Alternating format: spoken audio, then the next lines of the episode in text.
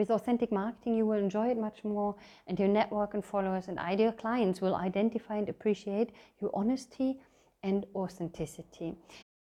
The Startup Student Podcast, the podcast for students who want to be their own boss, where students and experts from across the world and I, Christine, give you practical advice. We are looking into tips all around starting and marketing your own business, as well as productivity to better balance your student and business life. Turn your idea into reality. I'm your host, Christine. Let's start this episode. Hello, welcome back to the second episode of the Authentic Marketing series. And this is part two, where we talk about the basics. I recommend listening to the first one, which is all about your authentic self, um, all about you and your business, what kind of stuff you're offering, defining your pricing, and so on.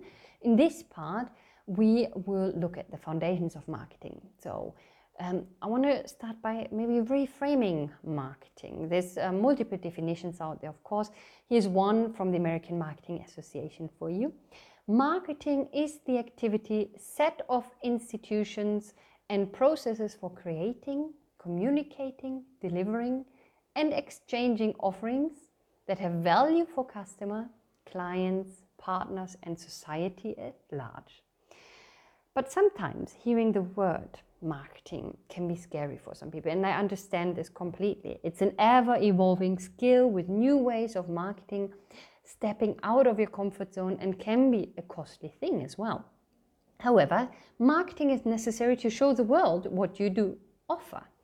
So here's my definition of marketing marketing is telling people that you exist, explaining about your offerings, what you are passionate about, in an authentic way that lights interest in people to find out more. Sounds maybe less scary, right? telling pe- people about what you do and show them that you're passionate about it, I think that's less of a problem and less scary. But and then after you told them what you offer, you should convert them into sales. But this is what's called sales. A lot of times people mix these together, um, and they can be, and uh, also people sometimes are expert in both. But selling is a whole another skill than marketing as well um, and there's actually also an online course I created with a sales expert that you can find um, on the creativestartupacademy.com slash marketing sales. Um, there you find the course if you want to get more into sales as well. But what really helps with enjoying your marketing activities is being yourself. This is why the entire first part of the book is dedicated to this and of this podcast it's not about the hard selling, it's about telling people that you are there. But keep in mind, business is business. You have to earn some money with it and be profitable to support your life. If not, I would maybe reframe that as a hobby. Now, I quickly want to look into the marketing mindset with you. Now, this is based on a book, Marketing for Entrepreneurs by Jürgen Wolf, which is um, from quite a long time ago. However, I think these are still um, relevant and apply to the modern life as well. And he had 10 principles of powerful marketing mindset, to which I added two more because I think they're very important. Let me quickly go through those. So it's all about benefits. If you're communicating, you should always communicate the benefit as well. Why getting this product or service? 80 20 rule, you might have heard about this. It's also called the Pareto principle and it's making sure that um, you are getting rid of 80% and focus on the 20% that bring you the most money or results in marketing activities if you want. So this is very very important conducting an ongoing campaign so not only if you're launching something ongoing you need to tell people always that you are there that you exist even the big brands that everyone knows do that all the time, no? So even a Starbucks, McDonald's, or any anyone else that people know, they constantly advertise and tell you that they exist because this is what is important. You need to constantly be visible to people. The next one is listen to everyone.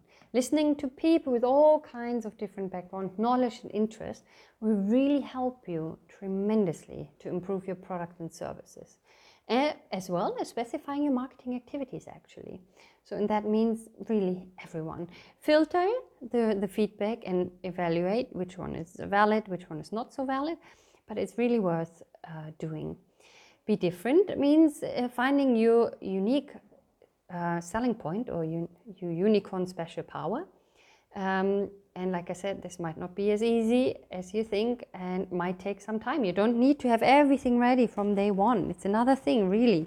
I give you all these things, but it doesn't mean that you have to have it all ready at day one. You can also, things develop over time and things change over time. So be aware of that. Test continuously. So when you do marketing, it's really important to test things. Are they working? If not, how can you adjust them so that they work better? And um, also check at the end what worked, what didn't work, and what can you learn from it. And this brings me to the next two learning from failures, learning from successes. Why didn't it work? And how can you avoid to, to do that in the future? Or why did it work? And what can you learn from it and transfer it um, to other marketing activities? Be flexible. These days, the world is changing quickly. You might change quickly, and you might have to have to adjust things that you're doing. Maybe you find new channels. Um, being flexible is key to successful marketing campaigns, really. Know when to outsource. This was the last one um, that came from Jürgen Wolf, and this means sometimes it's better to outsource things, even though it might cost you money. But in the end, your time is money as well, and you might be able to use that time for other things and run your business rather than trying something that someone else can do much quicker and better than you, maybe. And then the two that I added um, was um, be authentic. of course, this is what it's all about. And I wanted to add this. And with authentic marketing, you will enjoy it much more, and your network and followers and ideal clients will identify and appreciate your honesty and authenticity. And the last one is be mindful. Um, you don't have to overdo marketing. Be mindful with it. It will help to distribute your time and money better, and you won't get stressed. Okay. Um, another thing to define is, of course, your ideal client. And again, the same like I said for the niche. Don't be afraid to be too narrow with things. Okay. Just because you defined your ideal client uh, and it's quite narrow does not mean that you will not work with other people. Hopefully, chosen ones that you want to work with.